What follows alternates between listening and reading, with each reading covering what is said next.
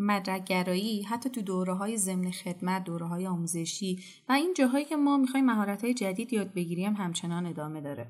ما یه موقعی کارگاهی برگزار کرده بودیم اسمش کارگاه رزومه نویسی بود. بعد نصف کسایی که اومده بودن سر کلاس بعدش از ما مدرک می‌خواستن. خب زدن مدرک برای ما کاری نداشت ولی راستش رو بخوایم به نظرمون خیلی خنده دار میومد کسی که اومده کارگاه رزومه نویسی اومده که یاد بگیره چجوری رزومهش رو به شکل شایسته ای بنویسه و خودش رو معرفی خوبی بکنه به سازمان هایی که می‌خوان جذبش کنن. مدرکش این وسط به چه دردی می‌خوره.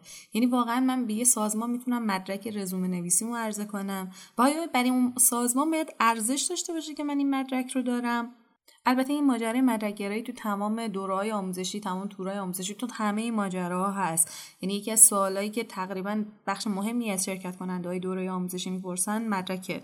خب طبیعتا سازمان ها و مرکزی هم که کارهای آموزشی انجام میدن مدارک رو میدن.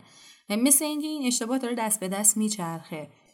کسایی که می‌خوان آموزش ببینن این مدرک رو می‌خوان.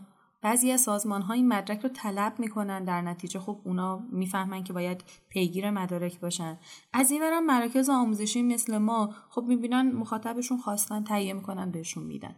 اینی که اتفاق داره میفته مثل اینکه یه چرخه معیوبه. معنی نداره که من بخوام دنبال مدرک چیزی باشم که قرار مهارتی باشه برای انجامش.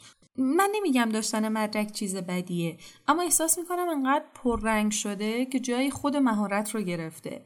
یعنی من ترجیح میدم وقتی یه کسی برای استخدام میاد پیشم به که ازش مدرک رزومه نویسی بخوام ببینم چجوری رزومهش رو نوشته. به که ازش مدرک بخوام که مثلا کلاس فروش و بازاریابی رفته ببینم چقدر بلد خوب ارتباط برقرار کنه. توی گفتگو با من آیا می‌تونه که یک فرد قابلی باشه یا نه؟